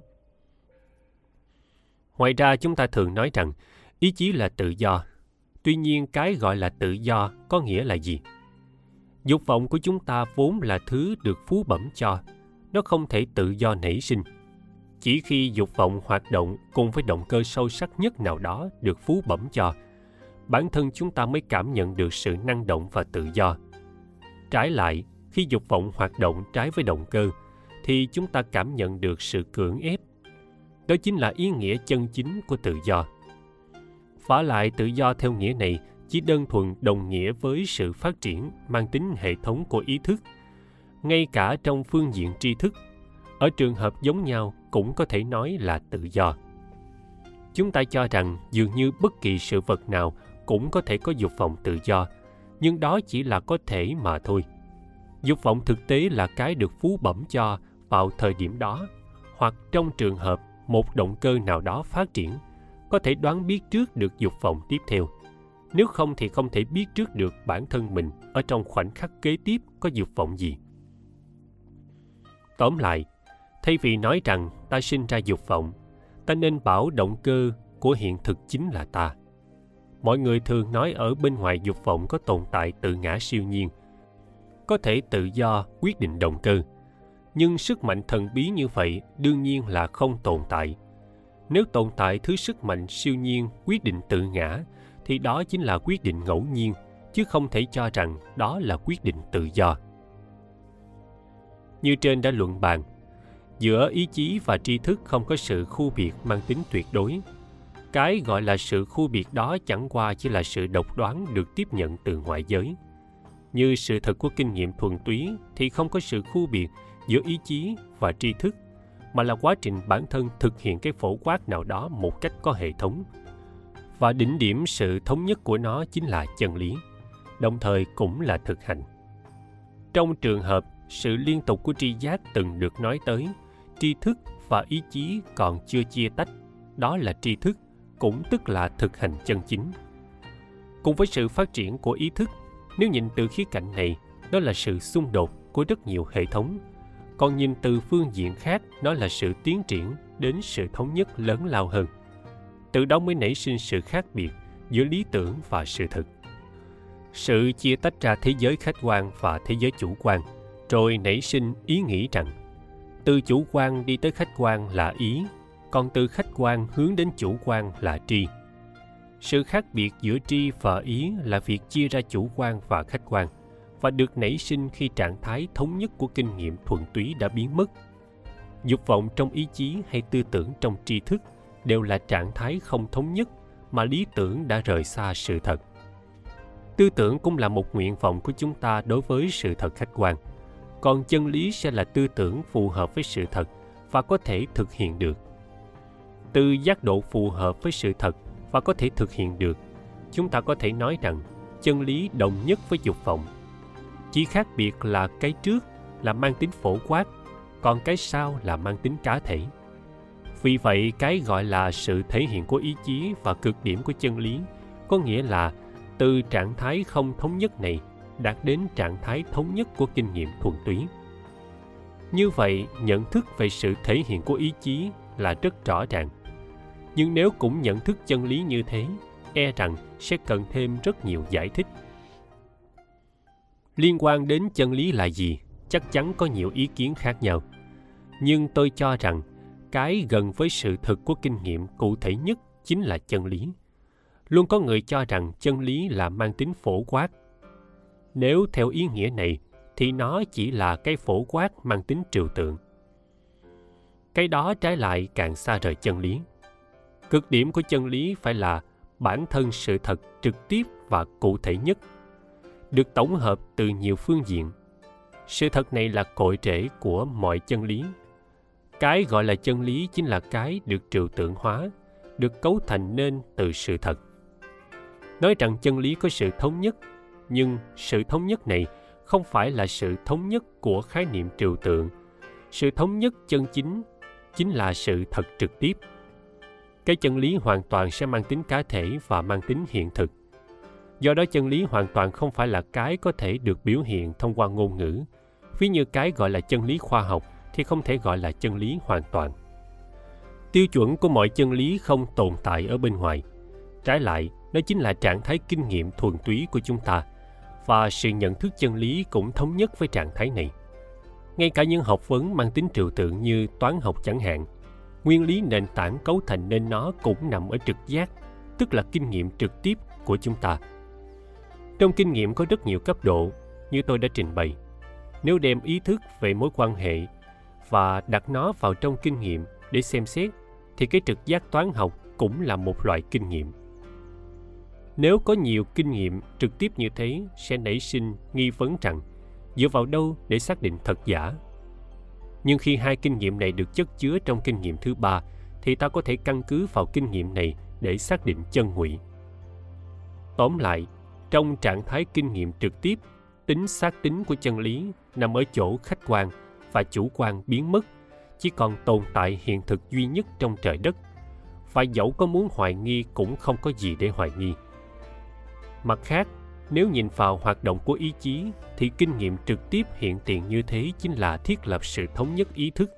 Một dục vọng trỗi dậy sẽ giống với một biểu tượng xuất hiện, và đó là sự thực của kinh nghiệm trực tiếp sau khi các dục vọng tranh đấu, một quyết định sẽ được đưa ra, giống như một phán đoán được đưa ra sau khi mọi suy nghĩ được cân nhắc. Theo đó, một sự thống nhất nội tại được thiết lập. Khi chúng ta nói rằng ý chí được thực hiện ở ngoại giới, tức giống với trường hợp suy nghĩ của chúng ta trên phương diện học thuật đã được chứng minh nhờ vào thực nghiệm, thì sự khác biệt giữa chủ quan và khách quan bị phá bỏ và kinh nghiệm trực tiếp thống nhất nhất được ra đời có người cho rằng sự thống nhất bên trong ý thức là tự do, còn sự thống nhất với ngoại giới phải thuận theo tự nhiên. Thế nhưng sự thống nhất ở bên trong vốn cũng không phải là tự do. Sự thống nhất luôn là cái được phú bẩm cho chúng ta. Nếu nhìn từ góc độ kinh nghiệm thuần túy, thì sự phân biệt nội giới và ngoại giới cũng chỉ mang tính tương đối. Hoạt động của ý chí không phải là trạng thái hy vọng đơn thuần, mà hy vọng là trạng thái ý thức không thống nhất trái lại, trong trường hợp ý chí hoạt động gặp phải trở ngại, thì chỉ có ý thức thống nhất mới là trạng thái ý chí hoạt động. Ngay cả lúc hiện thực và hy vọng chân thực của bản thân là trái ngược nhau, thì khi bản thân thỏa mãn với hiện thực và trở nên thuận nhất với hiện thực, thì hiện thực là sự thể hiện của ý chí. Trái lại, dù ở trong cảnh ngộ hoàn thiện và kiện toàn ra sao, nhưng khi tồn tại nhiều hy vọng khác nhau mà hiện thực lại xuất hiện trạng thái không thống nhất. Đó chính là lúc ý chí gặp phải trở ngại. Hoạt động của ý chí với sự không hoạt động của ý chí chính là sự thuận nhất hay không thuận nhất, tức là nó có liên quan đến sự thống nhất hay không thống nhất. Ví như ở đây có một cây bút. Ở vào khoảnh khắc nhìn thấy nó, ta không có tri thức, cũng không có ý chí, mà chỉ là một hiện thực đợi đến khi rất nhiều liên tưởng nảy sinh về cây bút đó, trung tâm của ý thức bắt đầu dịch chuyển. Và khi ý thức trước đó bị xem là đối tượng, thì ý thức trước đó trở thành tri thức đơn thuần. Trái lại sẽ nảy sinh liên tưởng như cây bút này có thể viết chữ. Khi liên tưởng này cứ xoay quanh ý thức trước và phụ thuộc vào nó, thì nó chính là tri thức. Nhưng khi bản thân ý thức mang tính liên tưởng này có xu hướng độc lập tức là khi trung tâm của ý thức dịch chuyển hướng đến chính nó, thì nó biến thành trạng thái của dục vọng. Vả lại, khi ý thức mang tính liên tưởng này trở thành hiện thực độc lập, thì đó là ý chí, đồng thời cũng có thể nói là đã đạt đến nhận thức chân chính. Mọi trạng thái phát triển của hệ thống ý thức trong bất kỳ hiện thực nào đều được gọi là tác động của ý chí. Ngay cả trong trường hợp của tư duy khi ta tập trung sự chú ý để tìm cách giải quyết một vấn đề nào đó, nó cũng chính là ý chí. Ngược lại, như việc uống trà hay uống rượu, nếu chỉ có hiện thực này thì nó là ý chí. Còn nếu nảy sinh ý thức về việc thưởng thức hương vị và việc đó biến thành chủ đề chính, thì khi ấy nó trở thành tri thức. Còn trong trường hợp bản thân ý thức về việc thưởng thức hương vị này, nó lại là ý chí ý chí là hệ thống ý thức mang tính căn bản và trở thành trung tâm của sự thống nhất từ những tri thức thông thường. Vì thế tôi cho rằng, sự khu biệt giữa tri thức và ý chí không nằm ở nội dung của ý thức, mà vốn được quyết định bởi vị trí của nội dung đó trong hệ thống ấy. Thoạt nhìn, lý tính và dục vọng dường như mâu thuẫn nhau, nhưng tôi cho rằng thực tế chúng lại có sự đồng nhất về tính chất sự khác biệt nếu có chẳng qua chỉ ở mức độ lớn nhỏ đậm nhạt mà thôi. Chúng ta thường nói rằng, nguyện vọng của lý tính chính là nguyện vọng về sự thống nhất to lớn hơn. Cũng chính là nguyện vọng của hệ thống ý thức mang tính phổ quát vượt khỏi cá thể. Trái lại, chúng ta cũng có thể nhìn thấy biểu hiện của ý chí mang tính siêu cá nhân to lớn. Phạm vi của ý chí chắc chắn không chỉ bị giới hạn ở trong cái gọi là cá thể bởi cá thể chẳng qua chỉ là hệ thống nhỏ bé trong ý thức. Chúng ta thường coi hệ thống nhỏ bé, xem sự sinh tồn của thân thể làm hạt nhân là trung tâm. Nhưng nếu coi hệ thống ý thức to lớn như là trục bánh xe để suy xét, thì hệ thống to lớn này chính là bản thân chúng ta. Sự phát triển của nó chính là sự thể hiện ý chí của bản thân. Ví như tiêu biểu nhất là những học giả, nghệ sĩ, nhà tôn giáo nhiệt tâm phép tắc của lý tính là phải như thế, và khuynh hướng của ý chí là ta hy vọng như thế, có vẻ là hoàn toàn khác nhau. Nhưng nếu suy nghĩ sâu sắc hơn, có thể nhận thấy rằng cội rễ của nó là tương đồng. Cội rễ của mọi lý tính hay phép tắc này đều dựa trên tác động thống nhất của ý chí rồi mới hoạt động. Như Skyler từng bàn, công lý vốn là cái được phát triển từ sự thực dụng cách nói ra đời và niềm hy vọng đơn thuần của chúng ta là không khác nhau. Trong khi đó, khuynh hướng của ý chí chúng ta có vẻ là vô phép tắc, nhưng bản thân nó lại bị chi phối bởi phép tắc tất nhiên. Đây chính là sự thống nhất của ý thức cá thể. Cả hai đều là phép tắc phát triển của hệ thống ý thức. Chỉ có điều, phạm vi hiệu quả khác nhau. Lại có người cho rằng ý chí là mù quáng vì nó khác với lý tính. Thế nhưng bất luận thế nào sự thực trực tiếp có liên quan đến chúng ta là không thể giải thích. Dù là lý tính, thì nguyên lý trực giác cội rễ của nó cũng không thể giải thích. Thuyết minh tức là sự chất chứa một cái khác ở trong một hệ thống. Cái trục ở trong sự thống nhất là không thể giải thích rõ. Cho nên trường hợp này là mù quáng. Hết chương 3 chương 4 trực quan trí tuệ trực quan trí tuệ mà tôi nói tới ở đây là cái được gọi là trực giác mang tính lý tưởng, là loại trực giác dựa trên kinh nghiệm thông thường mà tôi đã nói ở trên, hay chính là trực giác về cái được nhận thức mang tính biện chứng, giống như trực giác của các nhà mỹ thuật, nhà tôn giáo vậy. Trực giác vốn giống với tri giác thông thường, nhưng trên phương diện nội dung thì trực giác sẽ phong phú sâu xa hơn tri giác rất nhiều có người cho rằng trực quan trí tuệ giống như một loại năng lực thần bí đặc biệt nào đó hay cũng có người cho nó hoàn toàn là một thứ không tưởng nằm ngoài sự thật kinh nghiệm nhưng tôi tin rằng nó là một kiểu tri giác giống với mọi loại tri giác thông thường khác và giữa chúng không thể vạch được một ranh giới rõ ràng dù là tri giác thông thường. Như tôi đã trình bày ở trên, chắc chắn nó không phải là đơn thuần, mà ắt hẳn có tính cấu thành. Trong đó bao hàm những nhân tố mang tính lý tưởng. Sự vật tôi đang nhìn thấy lúc này không phải là tôi đang nhìn dáng vẻ của nó hiện tại, mà tôi đang dựa vào năng lực kinh nghiệm của quá khứ, có tính thuyết minh để tôi quan sát. Nhân tố mang tính lý tưởng này không phải đơn thuần là sự liên tưởng đến từ ngoại giới, mà nó trở thành nhân tố cấu thành nên bản thân tri giác. Bản thân tri giác thông qua nó mà phát sinh thay đổi. Nhân tố mang tính lý tưởng tiềm ẩn nơi cội rễ của trực giác này có thể biến hóa vô cùng phong phú và sâu xa. Nhờ vào thiên phú của mỗi người, dù là cùng một người, nhưng dựa theo sự tiến bộ của kinh nghiệm đó mà có sự khác nhau. Phạm những việc ban đầu chưa có đủ kinh nghiệm hoặc những việc phải nhờ biện chứng mới có thể nhận thức được cũng đều cần dựa vào sự phát triển của kinh nghiệm thì sự thực mang tính trực giác mới có thể xuất hiện ta không thể hạn chế phạm vi này và xem nó như là tiêu chuẩn kinh nghiệm hiện tại của bản thân cũng không thể vì bản thân không thể làm được mà nói rằng người khác cũng không thể làm được theo lời Mosa thì khi soạn nhạc phổ, dù phổ có dài ta cũng có thể nhìn thẳng vào toàn bộ nhạc phổ, giống như nhìn vào bức họa hay bức tượng vậy. Đó không chỉ đơn thuần nói tới độ lớn về số lượng, mà còn đề cập đến cả độ sâu xa về mặt tính chất. Ví như trực giác của những nhà tôn giáo, tức là thông qua tình yêu của chúng ta khiến họ có thể có được trực giác về sự hợp nhất giữa ta và họ và có thể đạt đến đỉnh điểm của trực giác. Trực giác mang tính siêu phàm của một người nào đó liệu có phải là không tưởng hay đó là trực giác của thực tại chân chính? Điều này cần dựa vào mối quan hệ của nó với ngoại giới, tức là căn cứ vào hiệu quả của nó ra sao mới có thể đưa ra quyết định.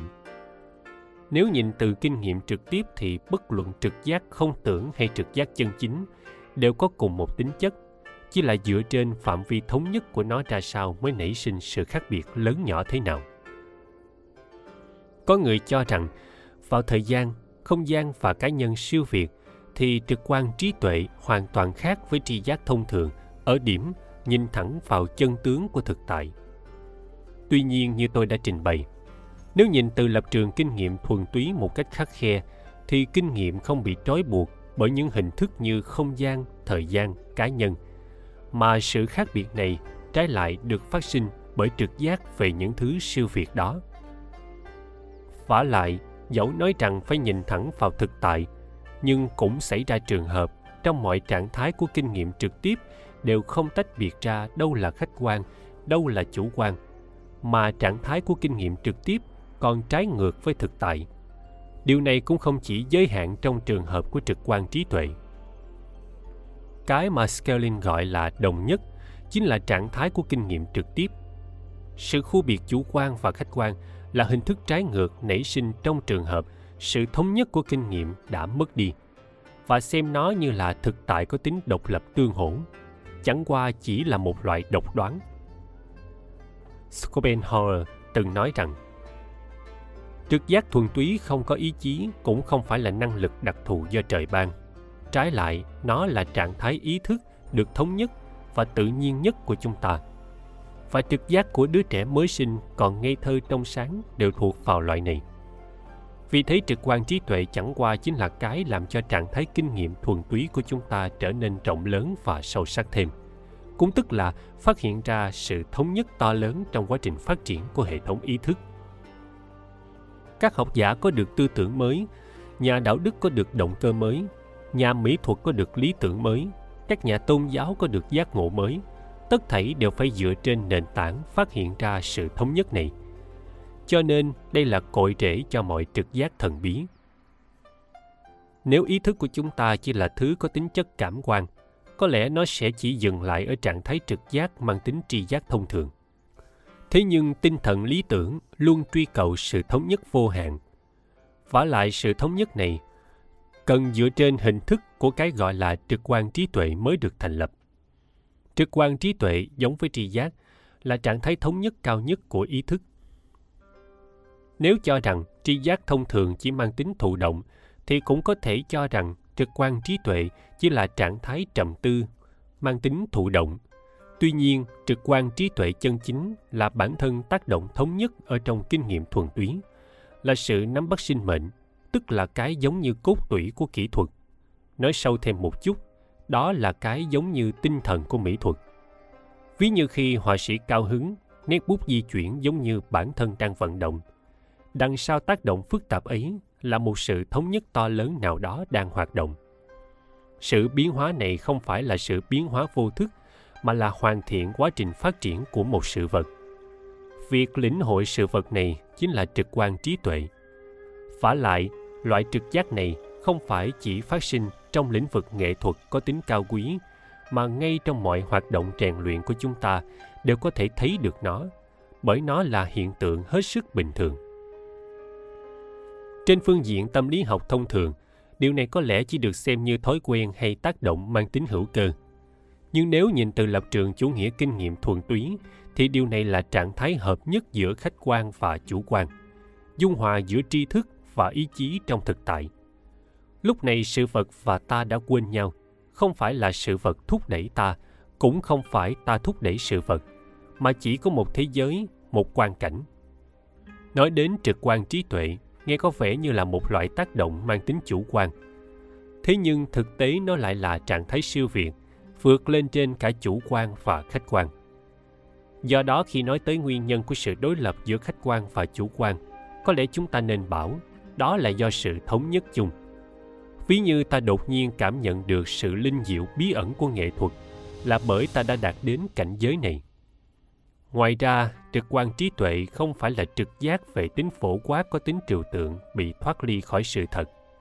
Tinh thần của hội họa dẫu khác với mỗi sự vật được họa trên tranh nhưng tinh thần đó lại không thoát ly khỏi từng sự vật ấy như tôi từng nói cái phổ quát và cái riêng chân chính vốn không tương phản nhau mà thông qua sự hạn định của cái riêng có thể xuất hiện cái phổ quát chân chính. Đây chính là lý do khiến một nét tinh xảo của nghệ thuật gia đủ để biểu đạt toàn bộ chân ý nghĩa. Nếu theo quan điểm tôi đã trình bày để nghĩ về trực quan trí tuệ, thì rõ ràng nơi cội rễ của tư duy có tồn tại trực quan trí tuệ. Tư duy là một loại hệ thống, ở nơi gốc rễ của hệ thống đó cần phải có trực giác thống nhất. Điểm này trên một phương diện nhỏ bé nào đó thì nó giống với cách nói dòng chảy ý thức của William James từng đưa ra. Trong ý thức ở trên bàn có một bộ bài. Khi chủ ngữ được ý thức thì khách ngữ sẽ bị ẩn chứa bên trong. Còn khi khách ngữ được ý thức thì chủ ngữ sẽ bị ẩn chứa bên trong. Có nghĩa là tại nơi cội rễ luôn có một trực giác đang hoạt động. Tôi cho rằng trực giác thống nhất này với cốt tủy của kỹ thuật đều có tính chất giống nhau – còn xét trên phương diện rộng lớn hơn thì nó giống như triết học của Plato, Spinoza. Phía sau mọi tư tưởng vĩ đại đều có trực giác lớn lao đang hoạt động. Trong tư tưởng thì trực giác của thiên tài hay tư duy thông thường chỉ có sự khác biệt về lượng chứ không có sự khác nhau về chất. Trực giác của thiên tài chẳng qua chỉ là trực giác thống nhất mới mẻ và sâu rộng hơn mà thôi.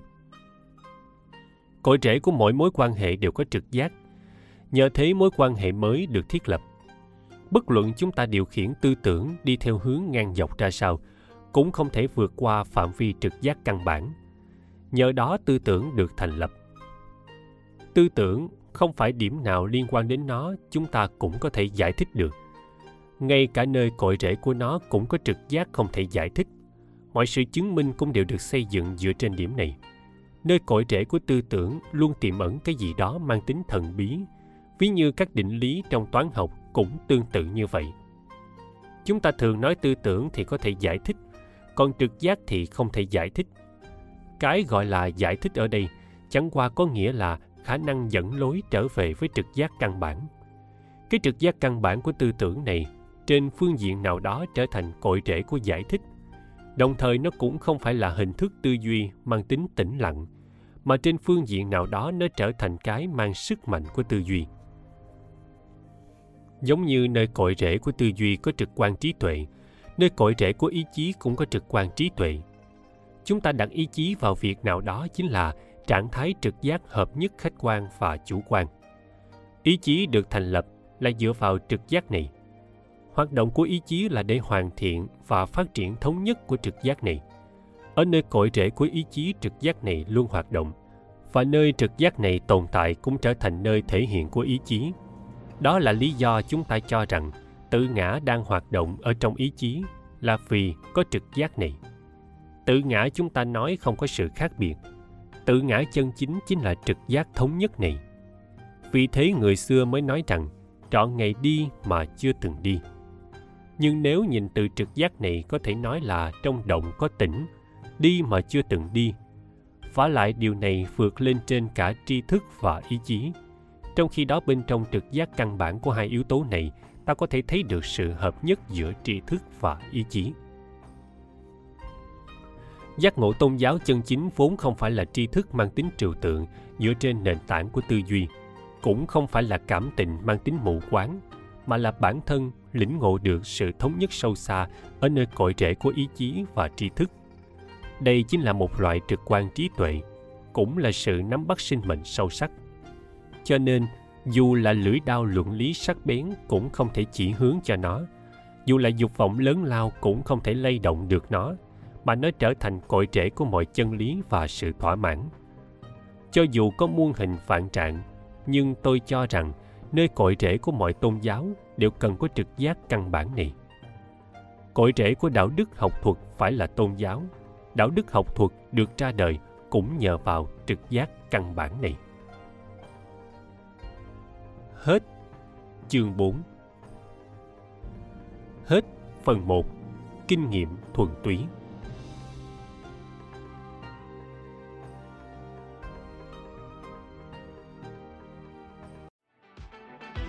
Voi FM Ứng dụng sách nói chất lượng cao Kho sách nói lớn nhất Việt Nam Từ các tác giả sách bán chạy nhất Cùng nhiều thể loại nội dung khác Podcast, sách tóm tắt, truyện thiếu nhi thiên và ngủ.